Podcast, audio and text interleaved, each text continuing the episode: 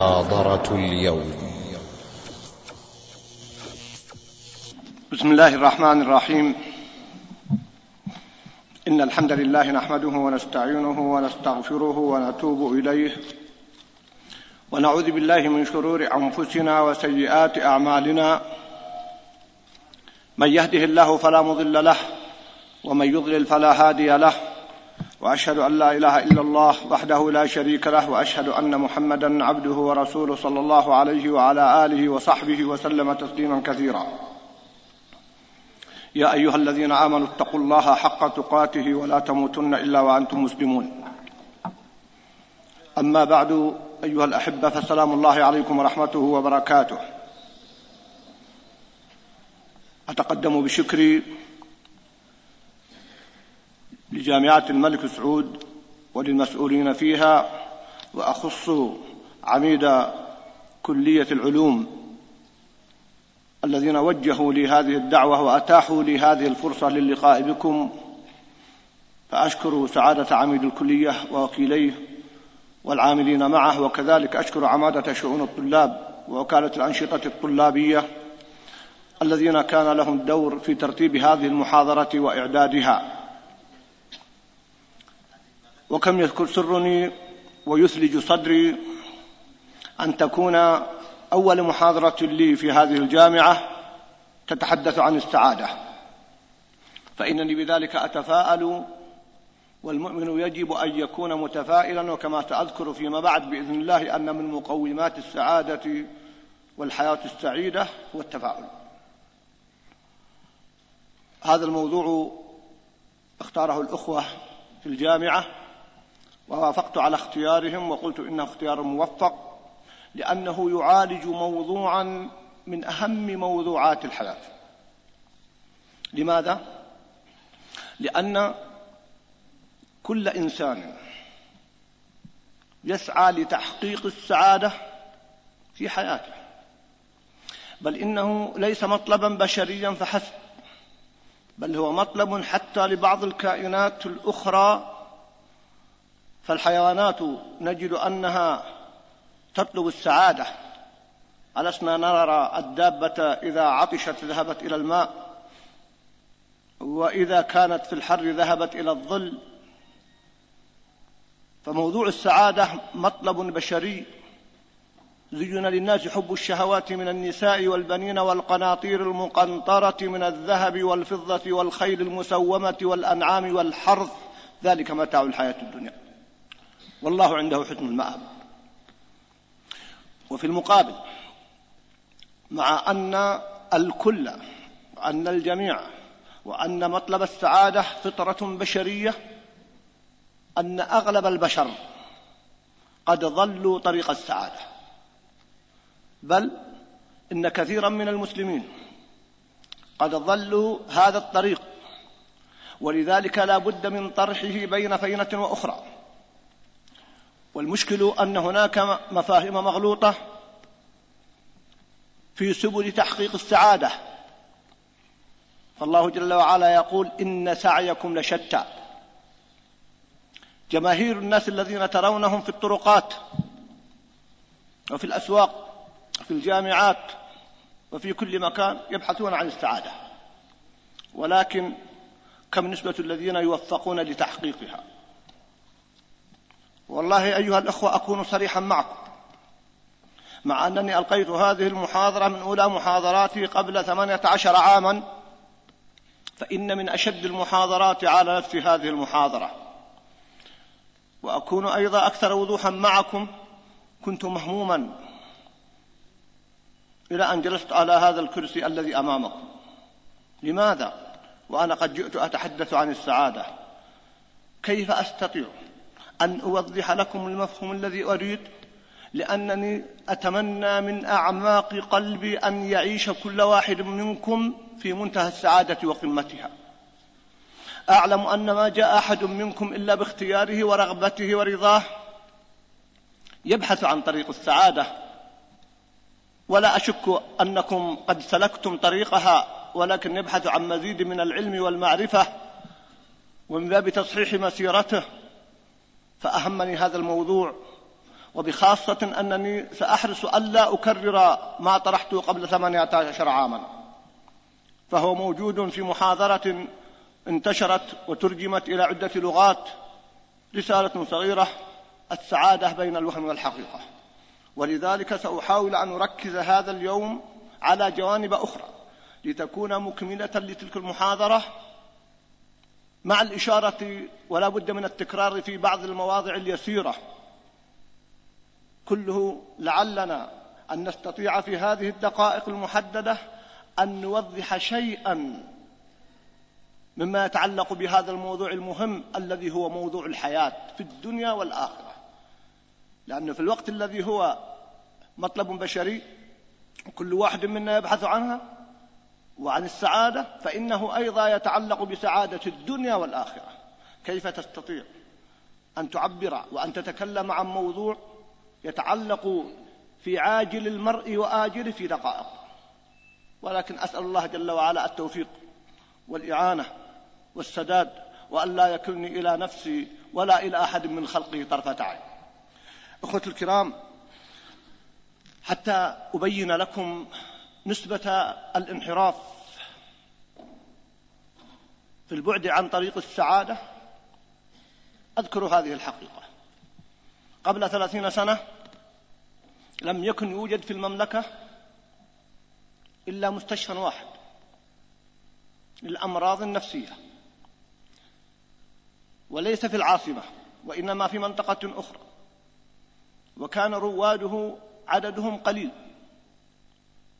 أما اليوم فحاولت أن أحصي عدد المراكز والمستشفيات والعيادات والأطباء الذي يتعلق في الجوانب النفسية أي أولئك الذين يعيشون القلق والاضطراب وعدم الاستقرار في حياتهم فإذا هي تزيد على العشرات بل دخلت في خانة المئات فقط في أقل من ثلاثين سنة. على ماذا يدل ذلك؟ يدل على أن الكثير قد انحرفوا عن طريق السعادة. قد يرد هناك سؤال ويقول كيف توصلت إلى هذه الحقيقة؟ أقول 1401 كنت في معهد الطائف العلمي مسؤولا عن المركز الطائف العلمي فدعوت الدكتور أسامة الراضي وهو مدير مستشفى الصحة النفسية في الطائف. المستشفى الوحيد الذي ذكرت لكم فألقى محاضرة في المركز. كانت كانت المحاضرة محاضرة جميلة أذكر منها كلمتين فقط تناسب المقام. قال في مستشفى الصحة النفسية جاءنا من كل الطبقات ومن كل الجهات ومن كل الأجناس. أغنياء فقراء مسؤولين كبار صغار رجال نساء إلا فئة واحدة لم تأتنا منها أحد. هذا كلام ليس كلامي أنا كلام الدكتور أسامة حفظه الله. من هي يا دكتور هذه الفئة التي لم يأتي منها أحد؟ قال هم أهل القرآن. لم يأتي منهم أحد. ثم قال كلمة أروع من الأولى. قال ولماذا يأتون إلينا؟ ونحن إذا عجزنا في المستشفى عن علاج مرضانا ذهبنا بهم لأهل القرآن فشوف بإذنه على أيديهم. إذا ما دام أنه لم يأته هذه تأتي هذه الفئة فمعناه وقد انتشرت الآن المستشفيات كما قلت وتعددت وزاد الأطباء فالأمر يحتاج إلى إعادة نظر في واقع حياتنا. ومن هنا جئت أتحدث عن السعادة. في محاضرتي السابقة التي قلت لكم لن أعيد ما ذكرته ولكن أشير إشارة سريعة إليه. ذكرت ما يتعلق بأوهام السعادة. ذكرت منها وهم المال وهو الذي الآن الناس يلهثون وراءه بشكل كبير جدا. وهم المناصب وهم الشهرة وهم الشهادات فضلا عن من يبحث عن السعادة حاشاكم من ذلك في المخدرات أو غيرها. وبينت أن هذه أوهام. قلت لكم لن أكرر ما قلت ولكن وقع بيدي اليوم رسالة من أغنى رجل في العالم. حتى لا يقال إنك تقول هذا الكلام لأنك ربما لم تملك الثروة. مع أن عندنا والخير ما يكفي والحمد لله من الخير ما يكفينا. هذه الشهادة وشهد شاهد من أهلها. من هو؟ هو كما تعلمون بيل جيتس مؤسس شركة شركة مايكروسوفت وأغنى إنسان في العالم. وزار المملكة قبل أي أشهر. يقول الثروة يقولها من؟ أغنى رجل في العالم على الإطلاق. الثروة لا تكفي لجلب السعادة. وقد تكون وبالا على صاحبها. مع أنه أيها الأخوة هذا الرجل خصص عدة مليارات لنفع الناس. فما بالك بالشحيح البخيل؟ هذا على مستوى الفرد. أما على مستوى الدول فوقع بيدي تقرير عن الدول الغنية والفقيرة. ودراسة عجيبة جدا. أجرتها مجلة مجلة ماذا؟ إحدى المجلات الإسلامية أو المجلات العربية؟ لا. أجلتها أجرتها مجلة نيوزويك الأمريكية حول أكثر الشعوب سعادة في العالم. من هو الشعب الأمريكي؟ الشعب الفرنسي الدول الإسكندنافية السويد والنمسا وغيرها التي تعتبر من أغنى دول العالم. لا. يقولون فوجئوا بشيء عجيب جدا. قالوا أن أسعد وهذه أنا أحيل إلى هذا المصدر وشهد شاهد من أهلها من دولة غنية ومجلة مشهورة أن أغنى أن أسعد شعب هو أفقر شعب وهو الشعب النيجري فيقولون وجدوا يقول تربع الشعب النيجري الفقير. ما هي نيجيريا إنما النيجر. شعب النيجر. ذو الأغلبية المسلمة على رأس القائمة التي تضم 65 دولة وثلاث شعوب كل من المكسيك وفنزويلا. وآخر من جاء في القائمة يعني أكثر العالم شقاء هي الشعوب. أمريكا وغيرها مما يسوى يسمى بدول الثراء والقوة والسيطرة والتملك. لذلك قلت لا داعي أن أقف طويلا مع ما يتعلق من أوهام السعادة وإلا فالحديث عنها يطول. ولكن لأن هناك خطأ كبير جدا على مستوى الأفراد ولعلي أذكر مصداقا لذلك أنه قبل أشهر ارتفعت نسبة المشاكلات النفسية لدينا في المملكة. بسبب ماذا؟ عند من؟ عند أي فئة؟ عند أصحاب المال الذين انهارت أسهمهم ودخلوا في البورصة ووقع الانهيار حتى إن بعضهم مات بسبب هذه الصدمات هذه حقائق وأرقام لعلها تقصر الطريق لنا حتى لا نظل كثيرا في البحث عن السعادة فنخطئ طريقها كما أخطأ الكثيرون إذا ما هي السعادة التي نتحدث عنها هناك عدة تعريفات للسعادة لعلي أقتصر على بعضها مراعاة للوقت. يقول أحد السعداء ولا يرضى بذكر اسمه عرف السعادة بما يلي. هي شعور حقيقي بالغبطة والأنس والبهجة. هي راحة ضمير واطمئنان قلب واعتدال مزاج ورضا عن الذات. هي حالة لا تتأثر باعتلال الصحة. أو تقلب الأحوال وصوارف الزمن لأنها تنبعث من أعماق القلب وتستند إلى مقومات صلبة لا تهزها الرياح.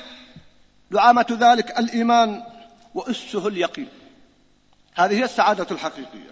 وقال آخر السعادة الحقيقية هي التي معها يرتاح قلبك وتهبها لمن حولك وتورثها لمن بعدك.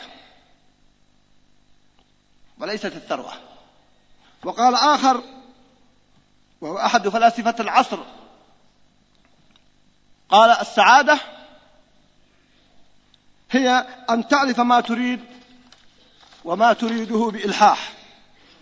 وقال آخر وكلها تعريفات متقاربة يمكن أن يعيش الإنسان كريما بلا بصر ولكنه لا قيمة له بلا بصيرة ومن فقد السعادة وهي في متناول يديه فلا بصيرة له.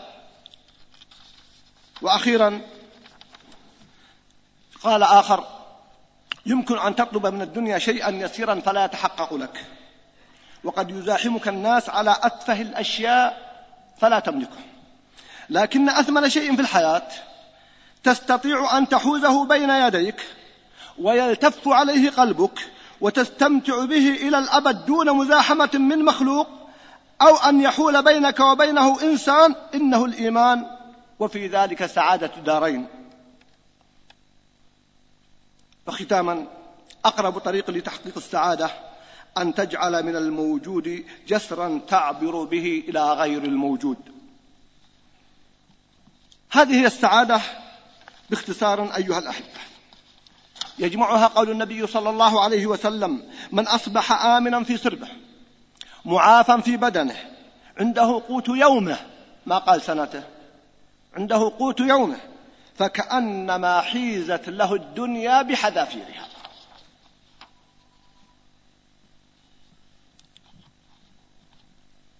وأبدأ الآن في ذكر مقومات السعادة ثم ذكر بعض الأسباب المعينة على تحقيق هذه المقومات ثم بعض موانع السعادة ثم وقفات. وسألتزم بالوقت بإذن الله فيما حدد لي. أعظم مقوم لتحقيق السعادة هو التوحيد والإيمان والعمل الصالح. قال سبحانه من عمل صالحا من ذكر أو أنثى وهو مؤمن فلنحيينه حياة طيبة ولنجزينهم أجرهم بأحسن ما كانوا يعملون. يكفي هذه الآية في سورة النحل. ويتفرع عن الإيمان اليقين والتوكل والإنابة لأن هذه أضعفها هو أسباب القلق والاضطراب والتوكل على غير الله جل وعلا.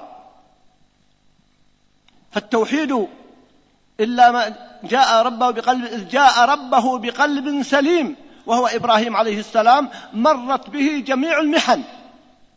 فنجا منها جميعا. لماذا؟ لأن الله قال عنه إذ جاء ربه بقلب سليم. حرم الولد. حتى بلغ أكثر من مائه وعشرين سنة. ولما جاءه الإبن وبلغ معه السعي يؤمر بذبحه فينفذ ذلك ويلقى قبل ذلك في النار.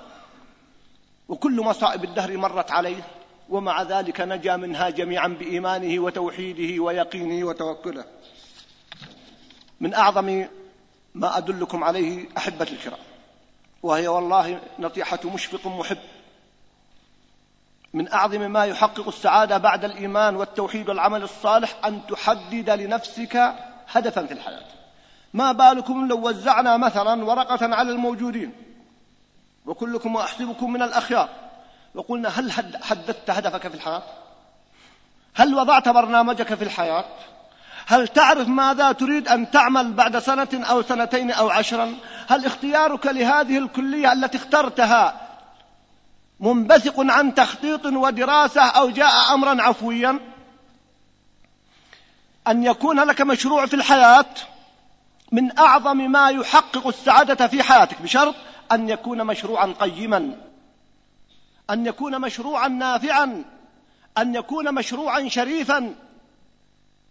إنني أوصي كل واحد من هؤلاء الأحبة أن يسأل نفسه الآن أو بعد أن يخرج من المحاضرة وحده إنما أعظكم بواحدة أن تقوموا لله مثنى وفرادى ثم تتفكروا هل حددت هدفك في الحياة؟ هل وضعت مشروعا قيما تهب حياتك له؟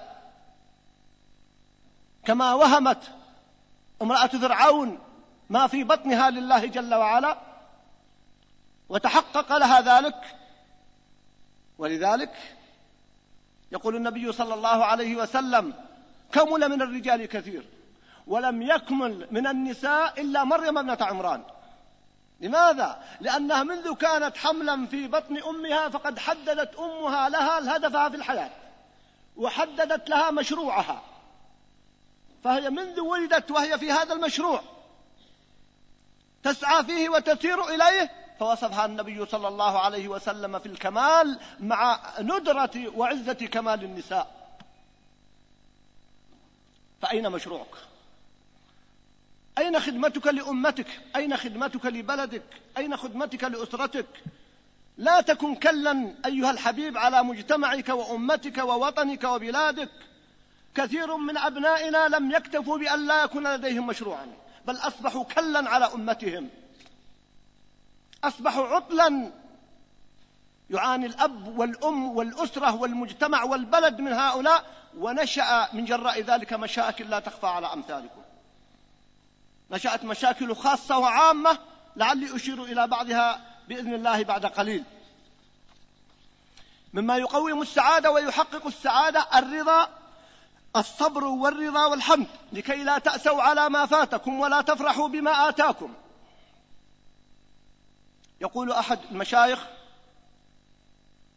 يقول كنت في السجن وفي زنزانتي وحدي وكنت في هم لا يعلمه إلا الله جل وعلا فوقع في يدي كتاب لابن الجوزي فإذا هو يقول الدرجات ثلاث درجات درجة الصبر ثم الرضا ثم الحمد يقول فانشرح صدري. وهيأت نفسي لذلك وقد مكث في السجن عدة سنوات. يقول والله ما خرجت من السجن إلا وأصبح السجن من أسعد أيام حياتي. ليس وهما. يقول مرت أيام أو أسابيع كنت أصبر وأصابر. ثم جاءت درجة الرضا وهي أعلى. ثم جاءت درجة الحمد. ما هي درجة الحمد؟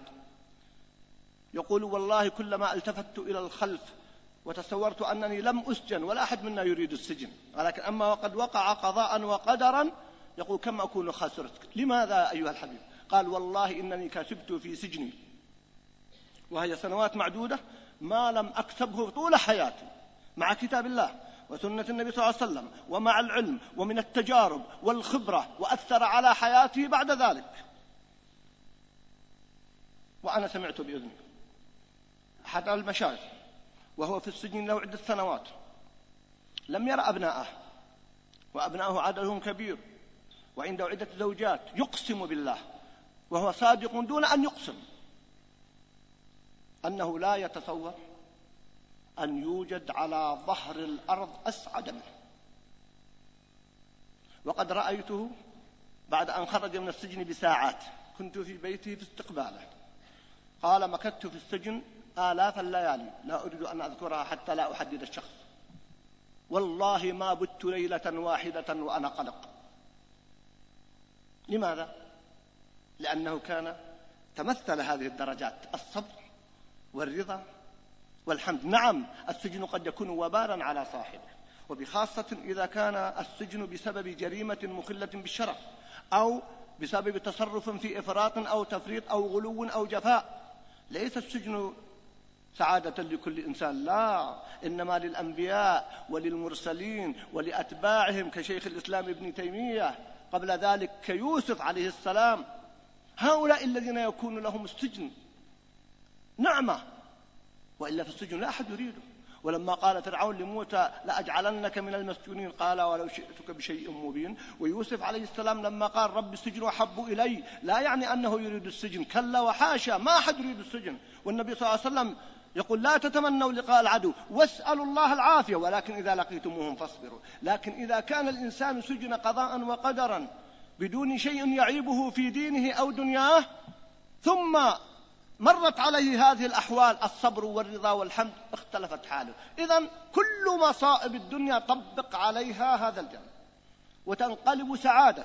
وهذا مصداق حديث المصطفى صلى الله عليه وسلم. عجبا لأمر المسلم عجبا لأمر المؤمن. إن أمره كله له خير وليس ذلك لأحد إلا المؤمن. إن أصابته سراء شكر فكان خيرا له وإن أصابته ضراء صبر فكان خيرا له وليس ذلك لأحد إلا المؤمن. إذا من أعظم ما يحقق السعادة وبخاصة أوصيكم وحرصت أن أختار ما يناسب هذا الظرف وإلا الحصر صعب جدا. التفاؤل. التفاؤل نعم. التفاؤل في هذا الزمن الذي تسلط فيه الأعداء على بلاد المسلمين نعم. التفاؤل أيها الأخوة اسمعوا المتفائلون أصحاب نفوس سوية ومزاج معتدل. هذا ثبت علميا. المتفائلون أصحاب نفوس سوية ومزاج معتدل. المتفائل أو للتفاؤل أثر. أثر على تخطي الصعاب وتجاوز المفاوز. يا بني اذهبوا فتحسسوا من, رو من يوسف وأخيه. ولا تيأسوا من روح الله إنه لا ييأس من روح الله إلا القوم الكافرون. المتفائل لا تستغرقه اللحظة الحاضرة. وكم دمر الاستغراق من بيوت وشتت من أسر وأضاع من فرص. المتفائل ينتقل من ضيق الواقع من ضيق الواقع والحال إلى سعة الأمل وأمل المستقبل. الأمة الآن قد تسلط عليها الأعداء من كل حدب وصوب. يصعب أن يعيش الإنسان إلا بالتفاؤل. سألني أحد الأخوة كيف تكون متفائلا في ظل هذه الأوضاع التي نعيشها؟ قلت سبحان الله سبحان الله. متى تحتاج إلى الإضاءة؟ تحتاجها في الظلام. الآن نحتاج إلى هذه الإضاءة لأننا في الليل. حاجتنا إليها أشد من حاجتنا إليها في النهار. والنبي صلى الله عليه وسلم في كل مراحل حياته كان أشد الناس تفاؤلا في أشد الأزمات. وقد تتبعت السيرة والسنة ووجدت أن هناك تلازما شديدا وقويا بين شدة المرحلة التي يمر بها النبي صلى الله عليه وسلم وبين تفاؤله. إذ جاءوكم من فوقكم ومن أسفل منكم وإذ زاغت الأبصار وبلغت القلوب الحناجر وتظنون بالله الظنون هنالك ابتلي المؤمنون وزلزلوا زلزالا شديدا. وإذ يقول المنافقون والذين في قلوبهم مرض ما أعدنا الله ورسوله إلا غرورا. كان النبي صلى الله عليه وسلم في ظل هذه الحالة يبشر بسقوط مملكة كسرى وقيصر. وأنا أبشر هنا في ظل هذه الأوضاع أبشروا والله والله أبشروا. أقوله يقينا أن الأمة مقبلة على خير وأن الأمة بإذن الله منتصرة. هل أحد كان يتصور أن تصل الحال بالأعدى ما وصلت إليه مع تسلطهم وجبروتهم وقوتهم؟ أبدا إلا المتفائلون المؤمنون. التفاؤل أيها الأخوة يعطيك راحة في نفسك والهزيمة النفسية طبق يقدمه الإنسان للأعداء الذين يبثون التشاؤم والله يخدمون أعداءهم أكثر مما يخدمون بل لا يخدمون أمتهم أصلا. الهزيمة النفسية من أعظم ما يحل بالأمة. نحتاج إلى المتفائلين. نحتاج إلى الذين يرون بنور الله جل وعلا. نحتاج إلى أن نبث التفاؤل في أنفسنا وبيوتنا. ليس وهما. وليس تسليا. إنما حقيقة. ولا أقول لكم إن الانتصار مقتدم قادم. بل وأقول لكم والله إن الانتصار واقع. انتصار الأمة واقع والمحاضرة لا تتسع للشرح والتفصيل. كما قلت لكم عندما دخلت أمريكا وجيوشها إلى العراق هل كان أحد يتصور أنها بعد أربع سنوات تترنح كما تترنح اليوم؟ نعم هذه حقائق. هل كان أحد يتصور أن يثبت المجاهدون الصادقون في فلسطين بعد خمسين سنة من الأذى والتعذيب والطرد؟ انظروا كيف كانت النتيجة في فلسطين وكيف اختار الشعب الفلسطيني من يحكمه بالإسلام. الأمثلة قوية وكثيرة وبارزة وما عند الله أكثر. فتفاءلوا. المتفائل يعيش بروح مرحة جميلة جيدة لكن هو التفاؤل الإيجابي التفاؤل العملي وليس التفاؤل السلبي. التفاؤل السلبي أن يجلس الإنسان في بيته يسألون عن أنبائكم ولو كانوا فيكم ما قاتلوا إلا قليلا. أما التفاؤل الإيجابي أن تحسن الظن بالله جل وعلا وتتقدم خطوات إلى الأمام وتعمل بثقة ويقين وصبر. والله لو لم يأتي من فائدة التفاؤل بعد أنه حسن ظن بالله جل وعلا إلا أنك تأكل مرتاحا وتنام مرتاحا وتقوم مرتاحا. وليس هذا خيال إنما هو حقائق. فتفاءلوا بارك الله فيكم لمن أراد السعادة.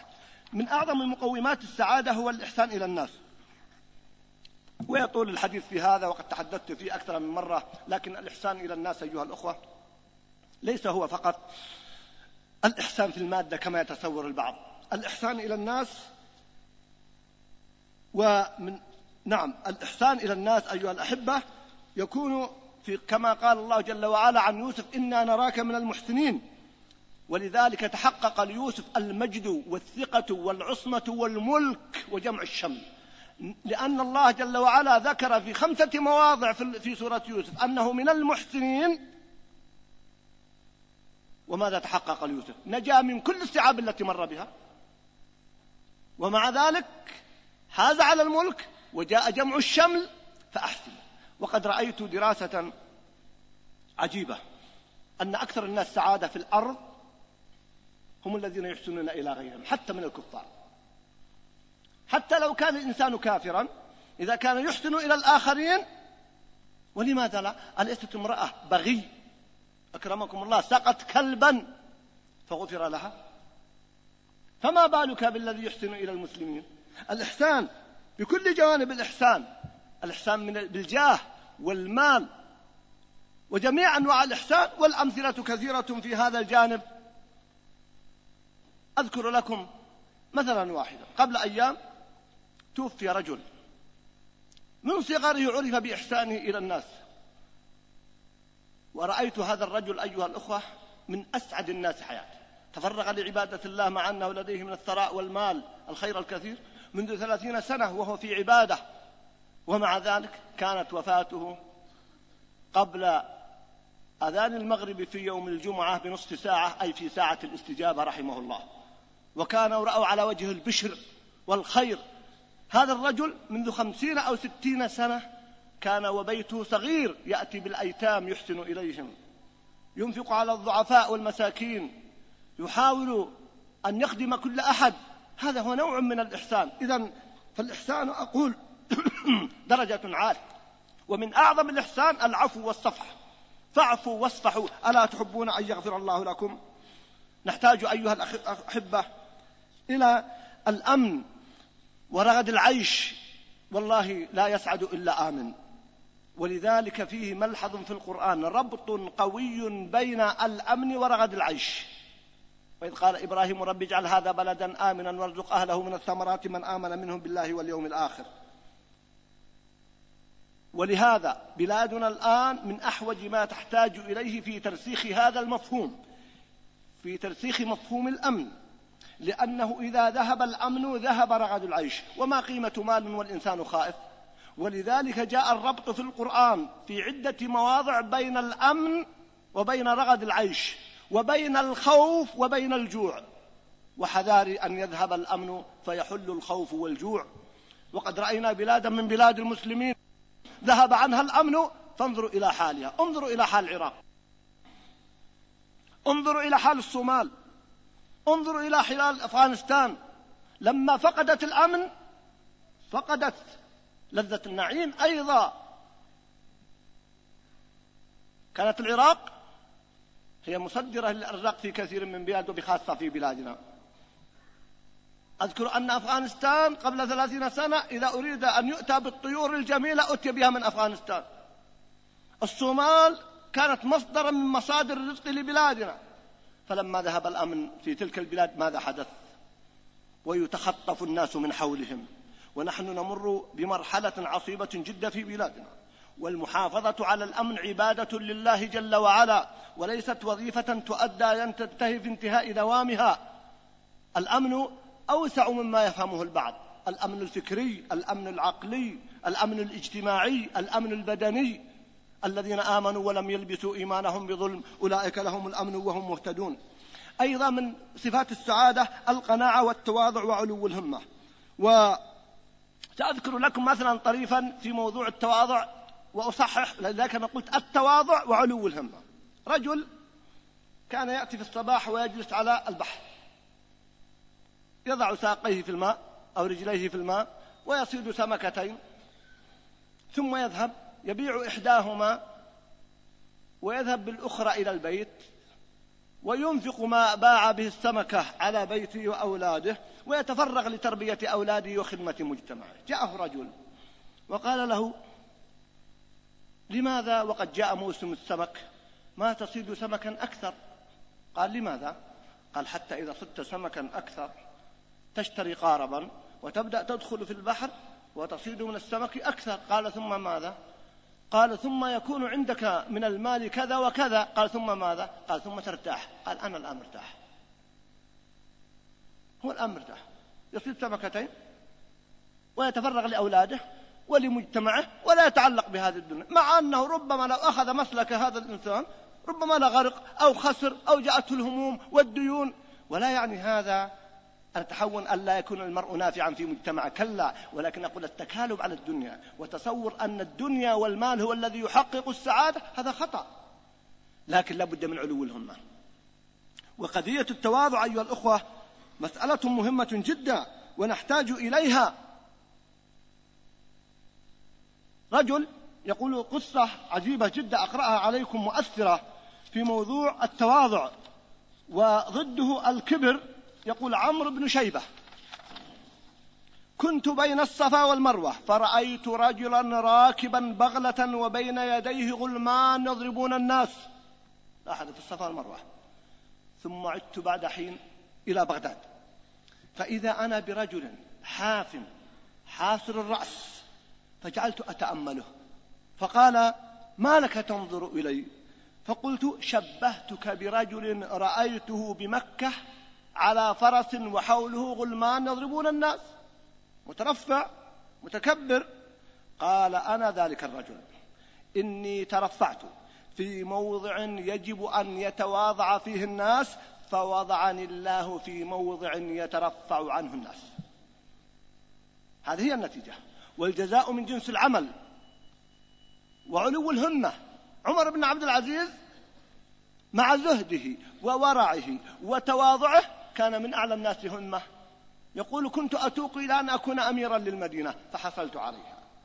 ثم تقت إلى أن أكون خليفة فحصل عليها. ثم قال أتوق إلى لقاء الله جل وعلا ولعله ختم له بالشهادة رضي الله عنه ورحمه. فهناك نجمع بين التواضع والزهد والوقت نفسه والقناعة وبين علو الهمة. ما أحوجنا إلى هذا النموذج؟ وهذه الأمثلة أيها الأحبة. نحتاج حتى من أجل أن تكون سعيدا وسأبسط في هذه دقائق لأهميتها. وقد وعدتكم بذلك. الاعتدال والوسطية والبعد عن الغلو والجفاء. ثبت في دراسة علمية خذوها مني أيها الأبناء. أنا أخاطب الأبناء بصفة خاصة. أخاطب الشباب بصفة خاصة لأن الحديث لهم مع أن البقية يستفيدون من هذا الحديث. أثبتت الدراسات العلمية أن الذين يخرجون عن حد الاعتدال والوسطية يعيشون قلقا واضطرابا في حياتهم سواء في الغلو أو في الجفاء في الإفراط أو التفريط. وكذلك جعلناكم أمة وسطا. أتريد السعادة؟ إي والله نريد السعادة. أتريد الحياة السعيدة؟ نعم نريد الحياة السعيدة.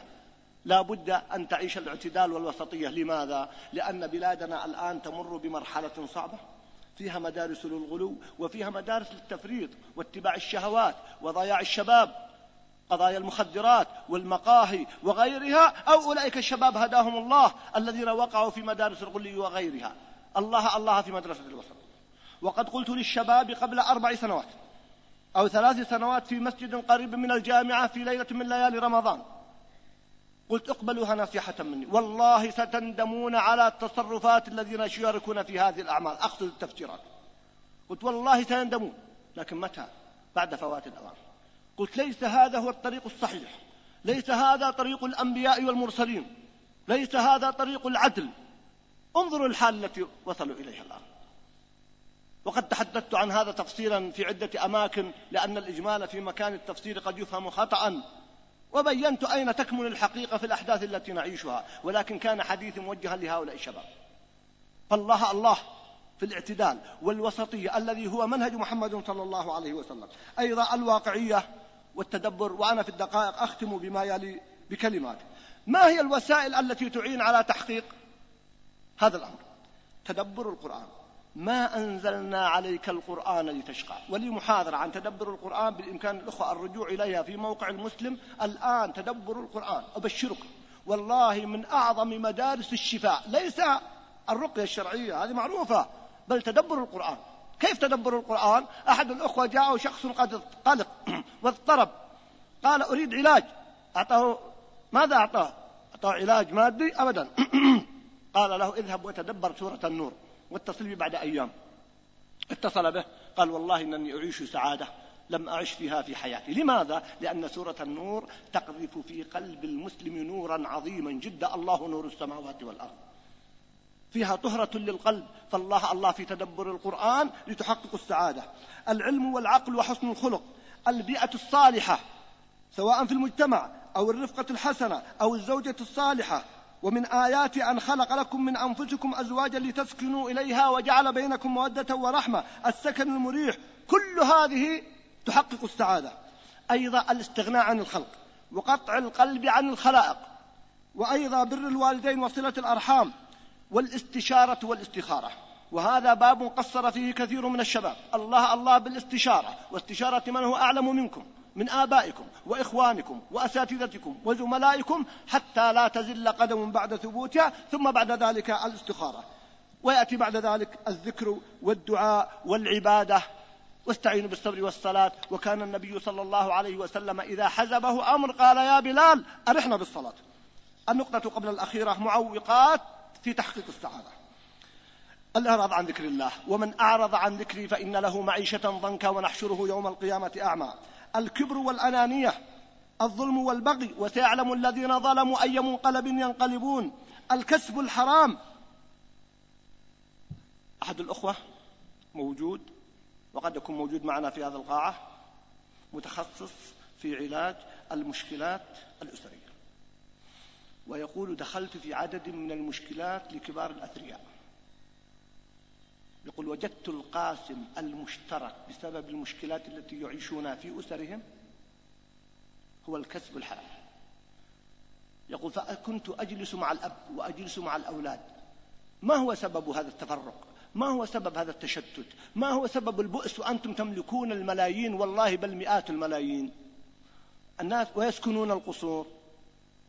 فيقول توصلت بعد معالجتي لعدد من مشكلات الأثرياء أن سبب الشقاء يكون بسبب الكسب الحرام إما رشوة أو ربا أو ظلم أو غير ذلك من المعاملات المحرمة. فيقول فأصبحت من أول ما أدخل في قضية أي واحد من هؤلاء أقول كيف دخلك؟ فأجد العلة كامنة في هذا الأمر حتى يقول حدثني أحد الأشخاص يسكن قصرا يزيد قرابة عشرة ملايين يقسم بالله أنه يتمنى غرفة أربعة في أربعة وينام مرتاحا يقول لما ناقشت معه قلت هل دخلكم حلال؟ قال يا ليت. لكن لا نسلم. فوجدت عندهم الربا أو الرشوة أو الظلم. فالله الله في الكسب الحلال. اسمعوا هذه القصة. وليسمح لي الدكتور باستضاف دقائق. اتصلت امرأة على أحد طلاب العلم. قالت يا شيخ سكننا بيت.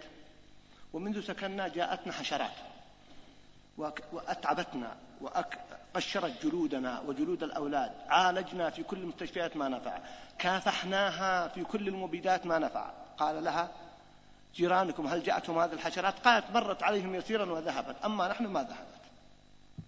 يقول فبدأت أبحث. قلت البيت الذي أنتم فيه كيف سكنتموه؟ يقول فتوصلت إلى أنهم قد استأجروا هذا البيت من رجل قد اغتصبه.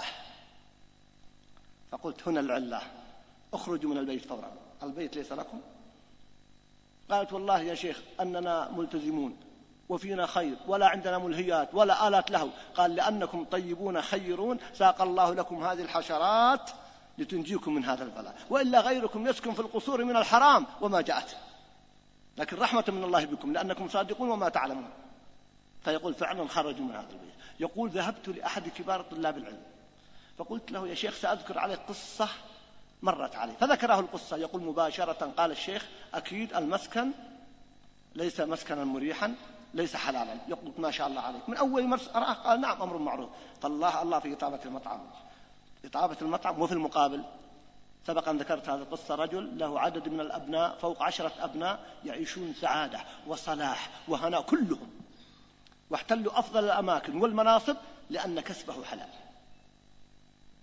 فالله الله في الكسب الحلال لأن الكسب الحرام يورث هذه البلاوي. تجريد الهم للدنيا واحفظوا هذا الحديث. من مما يعوق عن السعادة تجريد الهم للدنيا. قال النبي صلى الله عليه وسلم من كانت الآخرة همه جمع الله شمله. من كانت الآخرة همه جمع الله شمله. وجعل غناه في قلبه وأتته الدنيا وهي راغمة. ومن كانت الدنيا همه شتت الله شمله. وجعل فقره بين عينيه ولم يأتي من الدنيا إلا ما قدر له. سوء الظن بالله جل وعلا من أعظم معوقات السعادة وتكفي هذه الآية. وذلكم ظنكم الذي ظننتم بربكم أرداكم فأصبحتم من الخاسرين. أختم بهذه الوقفات فأقول. هل يمكن أن يكون الكافر سعيدا؟ نعم. ألم يقل الله جل وعلا إنه كان في أهله مسورا وقال النبي صلى الله عليه وسلم الدنيا جنة الكافر وسجن المؤمن.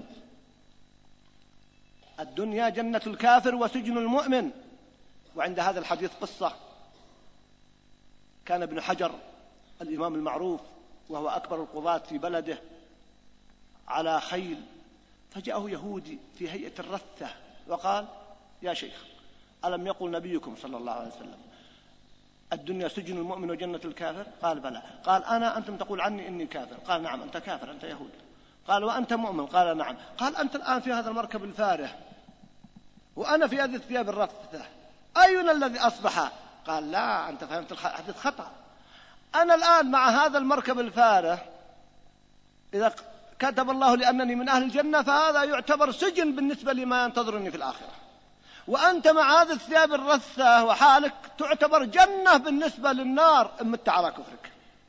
قال أهذا فهم الحديث؟ قال نعم. قال أشهد أن لا إله إلا الله وأن محمدا رسول الله.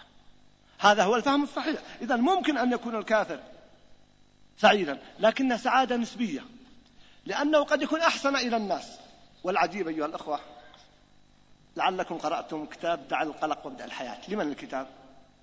هذا الكتاب يا أخوان من أفضل ما قرأت من كتب الغربيين دايل كارنجي قرأته أكثر من مرة ونصحت من عنده قلق أن يقرأه. عجيب هذا الكتاب.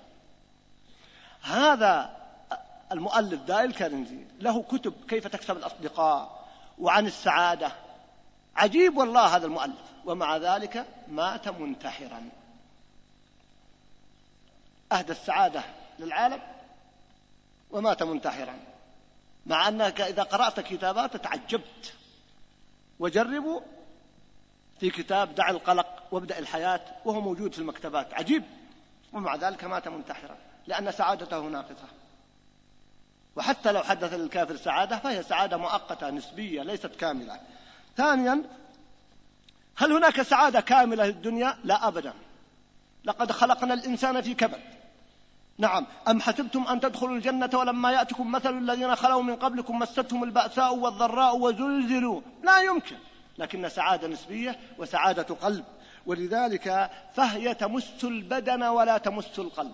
كلمة بلغتني عن سماحة والدنا الشيخ عبد العزيز بن باز والله استفدت منها فائدة في حياتي وأهديها لكم. الشيخ عبد العزيز أيها الأخوة بلغ التسعين من عمره. يعمل حتى مات. قرابة 16 18 ساعة إلى 16 ساعة يوميا. ومع ذلك قال له أحد الأخوان يا شيخ أما تتعب؟ عمرك الآن قرابة التسعين. وقد حدثنا الشيخ أنه من عام 57 هجرية إلى أن طبعا هذا حدثنا قبل وفاته بسنوات. لم يأخذ إجازة يوم واحد. لا خميس لا جمعة لا عطلة لا غيرها. ويعمل معدل 16 ساعة إلى 18 ساعة. فقال له أحد الأخوان ألا تتعب يا شيخ؟ قال هذا إعانة من الله. قال نعرف يا شيخ أنها إعانة من الله لكن في سر. قال يا ولدي أعطيكم إياه بلهجتها. يا ولدي يا بني إذا ارتاحت الروح لم يتعب الجسد. نعم. إذا كان الواحد منكم يسعى كما يسعى الشيخ عبد العزيز بن باز لخدمة الأمة ولخدمة المجتمع حتى وصل إلى هذا الموسم مهما عمل لا يتعب ولو تعب جسمه فإن قلبه لا يتعب. نعم قد يصاب الإنسان ببعض أعراض الهم والحزن لكن يبقى قلبه مطمئنا إلى وعد الله جل وعلا. ولذلك حديث عجبا لأمر المؤمن. أيضا هل ننتظر السعادة أو نسعى إليها؟ لا يجب أن نسعى إليها. يجب أن نصنعها بالمقومات التي ذكرت لها. وأخيرا حديث إلى المرأة. المرأة وبالذات الأم الزوجة البنت من أقوى ما يعطي مقومات السعادة. إذا التزمت بدينها وحافظت على عقيدتها وعلى منهجها وإلا أصبحت كلا وبؤسا وبلاء كما قال النبي صلى الله عليه وسلم إذا كان الشؤم فيه شيء فهو في ثلاثة في الدار والفرس والمرأة. فقد تكون المرأة من أسباب السعادة. وهي كثيرة والحمد لله. وذكر النبي صلى الله عليه وسلم أن الزوجة الصالحة من أعظم أسباب السعادة. فإنني أوجه حديث الأخوات أن يكون سببا لسعادة بيوتهن وأسرهن ومجتمعهن وأن لا يكن كلا أو بلاء أو شؤما والعياذ بالله ولسنا بمتشائمين. أحبة الكرام أقول لأن الوقت قد انتهى وأعطاني الدكتور بضع دقائق. الحديث عن السعادة والسعادة ما تحس به في داخل ضميرك. فالله الله. احرصوا على تحقيق السعادة وستجدونها بإذن الله. اصدقوا مع الله جل وعلا. والذين جاهدوا فينا لنهدينهم سبلنا. ابدأوا المشاريع كما قلت لكم ليحدد كل واحد منكم مشروعه في حياته ليخدم أمته ومجتمعه لينال العزة. الله الله. من مقومات أيها الأخوة ونسيت أن أذكر هذا المقوم هو العزة والشجاعة. والله من أعظم ما تحتاجه الأمة اليوم هو العزة والشجاعة. في وقت كثر فيه الذل والهوان والخور والإستسلام. شيخ الإسلام ابن تيمية كان من أشد الناس شجاعة. كان عزيزا. ربعي بن عامر يدخل على رستم ويدخل بفرسه ويخرق بسهمه هذه الأرض. قال قالوا ارجع. قال أنتم الذين دعوتموني. فقال دعوه. ثم يتكلم بكلام يكتب بماء الذهب. جئنا. قال لماذا جئتم إلينا؟